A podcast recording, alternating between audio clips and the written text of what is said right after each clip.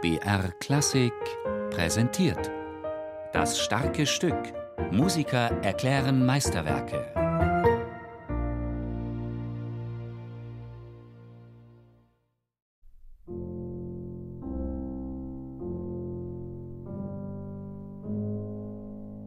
Das Klavier fängt an mit diesen wahnsinnig tiefen und sehr intensiven Tönen. Und das, was dann von der Geige kommt, unmittelbar danach, ist für mich ist das schon absolut die ersten zwei Noten, die das Klavier stören. Es ist keine Begleitung, das ist absolut Farbe und Spannung und eigentlich von Anfang an.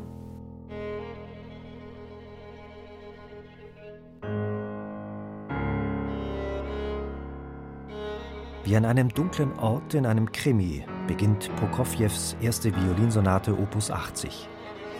Das Klavier klingt in getragenem Portato, die Geige reagiert mit vereinzelten Seufzern.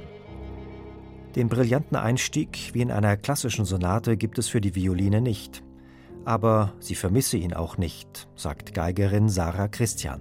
Also ich finde auch diese Töne, also ich, ich brauche jetzt nicht unbedingt nur oder sofort die Melodie. Das kommt ja auch sehr schnell.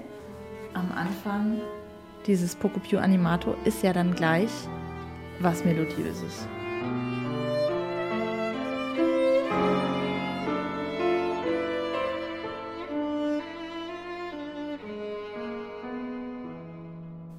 Und dann folgt die als Friedhofsstelle bekannte Passage, in der die Töne der Geige in raschem, halblauten Legato dahin huschen.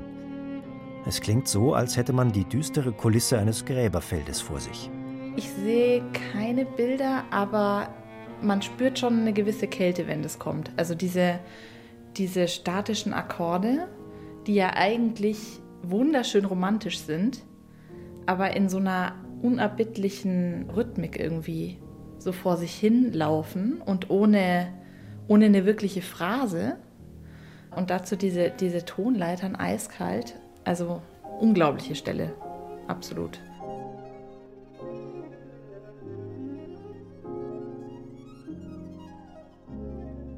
Aber Bilder sehe ich nicht. Es ist eher so, eher so ein Wind, den man sich fast einbildet dabei. Ganz anders als dieses fahle, entrückte Andante Assai entfaltet sich das Allegro brusco des zweiten Satzes. Klavier und Geige wechseln sich ab im pochenden Ostinato.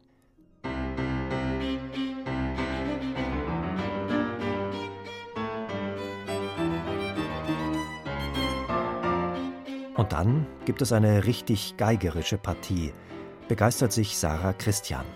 Also hier gibt es schon diese Eroico-Stelle, die finde ich schon sehr geigerisch rauf auf die G-Seite, Espressivo, alles, alles geben, was so, was so möglich ist.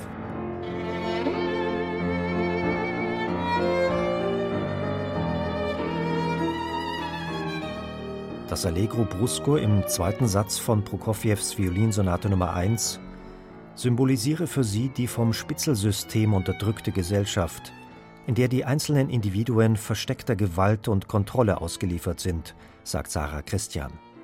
Eine Musik aus einer Zeit, in der Europa durch Stalinismus und Nazidiktatur geprägt war und in dem Künstlerseelen nur in beklemmender Lebenssituation überleben konnten. Das komme musikalisch in der Violinsonate Opus 80 von Prokofjew zum Ausdruck. So ganz angstfrei wird er auch nicht sich aufgehalten haben in Russland, glaube ich auch in dem, im ganzen Stück. Also im dritten Satz hört man das vielleicht nicht so, aber auch da habe ich immer das Gefühl, das ist so ein Traum raus aus der, aus der hässlichen Realität.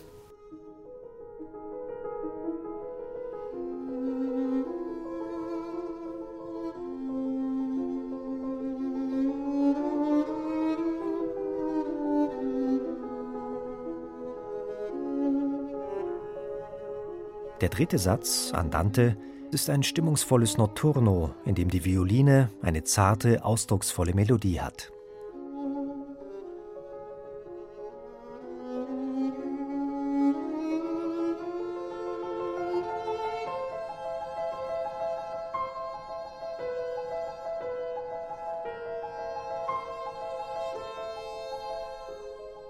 Also auch das finde ich geht auch nicht so leicht dahin dieser Satz. Dafür ist er auch irgendwie zu, Es kommt natürlich dieses Thema zuerst, absolut wunderschön. Und dann geht es aber auch gleich, genau, die, diese ganzen Stellen hier, die Chromatik, die da drin ist, dieser Zwölf-Achtel-Takt. Ja, diese Harmonik, das erinnert, ich habe da immer so ein Bild von der Kopfsteinpflasterstraße mit irgendeiner Laterne ganz weit entfernt und irgendeiner armen Person, die irgendwie darauf wartet, abgeholt zu werden von der Polizei. Und ich weiß nicht, also so ein Bild habe ich bei der Stelle, ist ganz schlimm.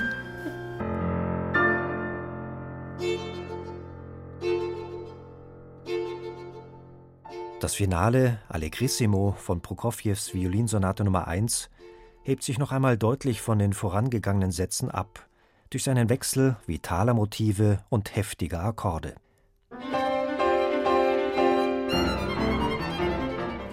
Dann so eine Art Kosakentanz. Ich weiß auch nicht warum, aber das ist so meine Vorstellung. Also sehr rhythmisch, sehr verschoben irgendwie.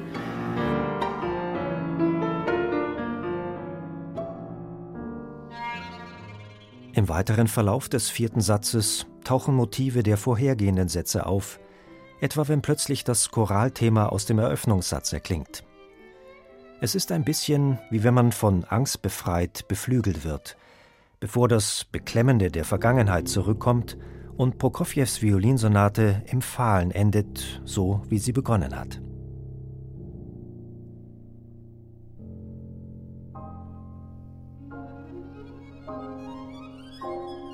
Und da wird irgendwie so eine ganz andere Energie plötzlich freigesetzt. Am Anfang dieses Satzes spielt man wirklich drauf los und hat ein bisschen ein befreites Gefühl. Das geht dann zwar auch alles kaputt und alles in die Brüche, aber für eine Weile ist mal kurz die Welt in Ordnung.